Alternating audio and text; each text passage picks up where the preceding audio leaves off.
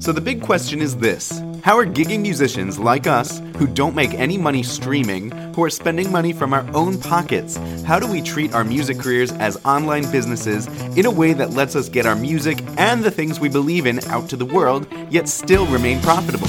That is the question, and this podcast will give you the answer. My name is Jared Judge, and welcome to the Gigging Musician Podcast. Hey, gigging musicians, it's Jared, and today I wanted to chat about focus. So, let me tell you a little story about when I first started my gigging group back when I was in grad school, 2016. And so I was going to grad school for orchestra conducting, and uh, I had to, I'm thinking way back to when I was in the very conceptual stages of this gigging group. I knew that I wanted to to play gigs and make money doing it because, you know, of course I was in grad school and I needed to make some money, but also I loved playing music so much that I didn't want to get a real job. Um, you know, particularly like a part time job while I was in grad school that would take me away from actually playing music. So, um, when I was first starting, I didn't exactly know what kind of gigging group I was going to start. Um, I knew that string quartet was a possibility for sure, and I'm a violinist, so that was the most logical thing to start. But um, you know, when I'd played for a wedding group back, you know, in 2012 or so, I the group that I played for, they did a variety of different ensembles. They were more of like a brand of musicians and so you could hire them as a string trio. Actually, it was it was more of a flute, violin, and cello trio that they played most often in. But she also um, hired out keyboard. She hired out um, harp and uh, uh, just a variety of instruments. She even did some jazz combos from time to time. And I was like, well, why don't I just model after what they were doing?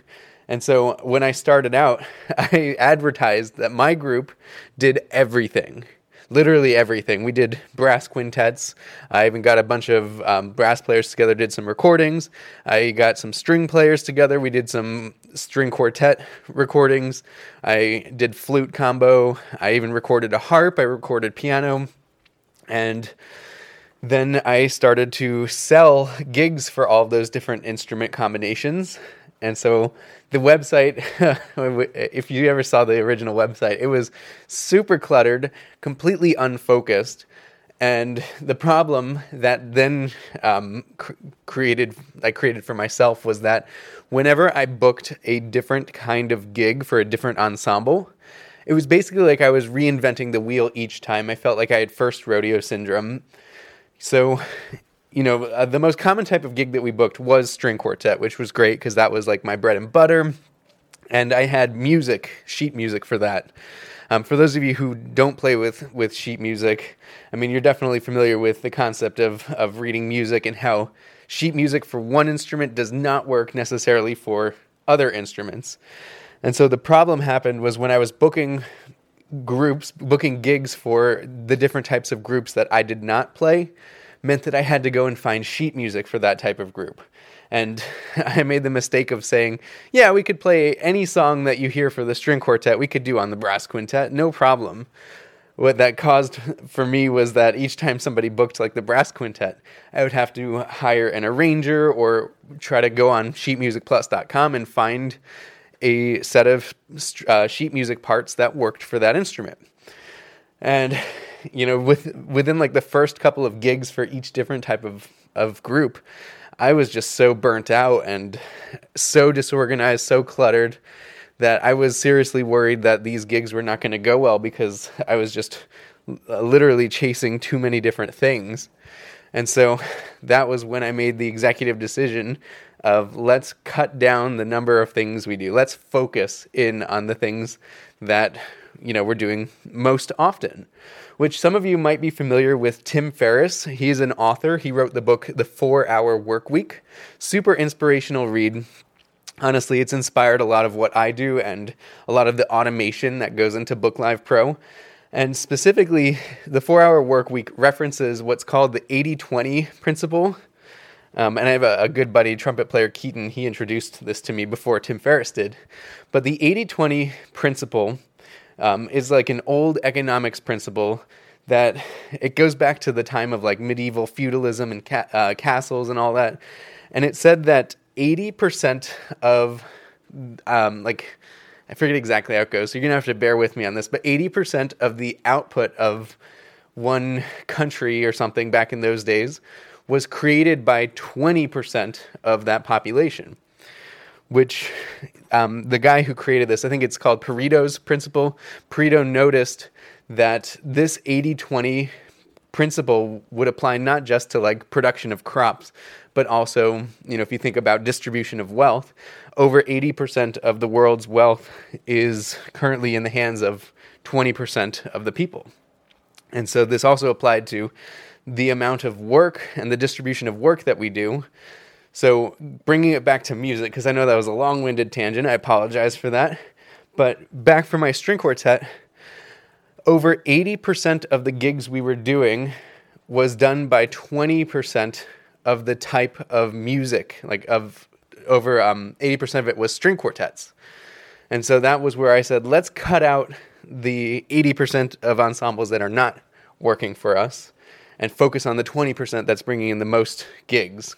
Because after all, you know, my goal was to optimize the number of gigs that we were getting each year so that we could play more music and we could make more money while we're in grad school. So we cut out everything, focused in, 80 20'd the whole company, and switched to just strings.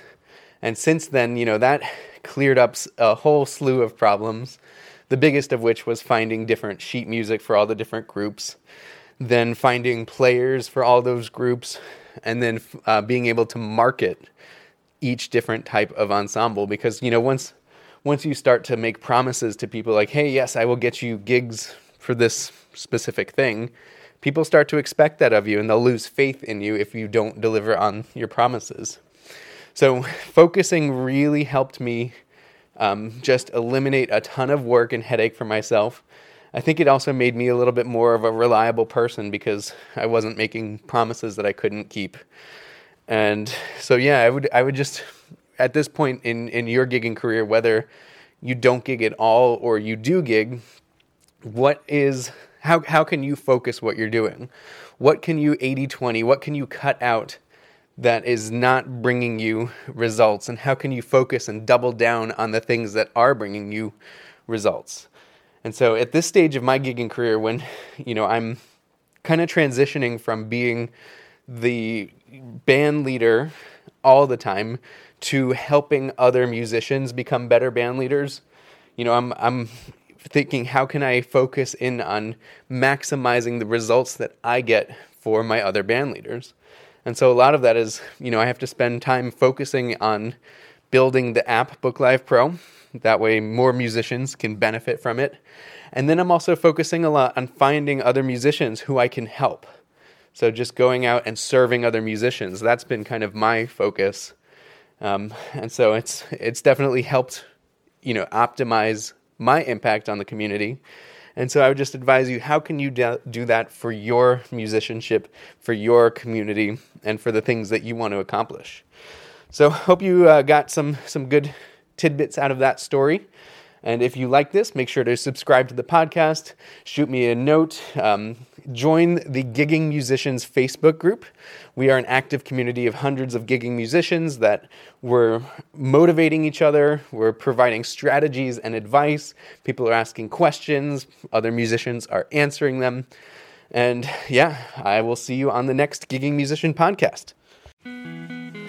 Thank you for tuning in to another episode of the Gigging Musician Podcast. If you like this episode, then please take a screenshot on your phone and tag me and post on Instagram, letting me know what you liked about this episode and let me know what you would like to hear in future episodes. That will help me serve you better. Also, I would love to invite you to my upcoming five day full time music challenge. Just give me five short days and I will show you a step by step plan to make real consistent income with your music. It's totally free and you can register on fulltimemusicchallenge.com. That's full time, one word, no dash in between, fulltimemusicchallenge.com. Thanks again, and I hope to see you in my next challenge.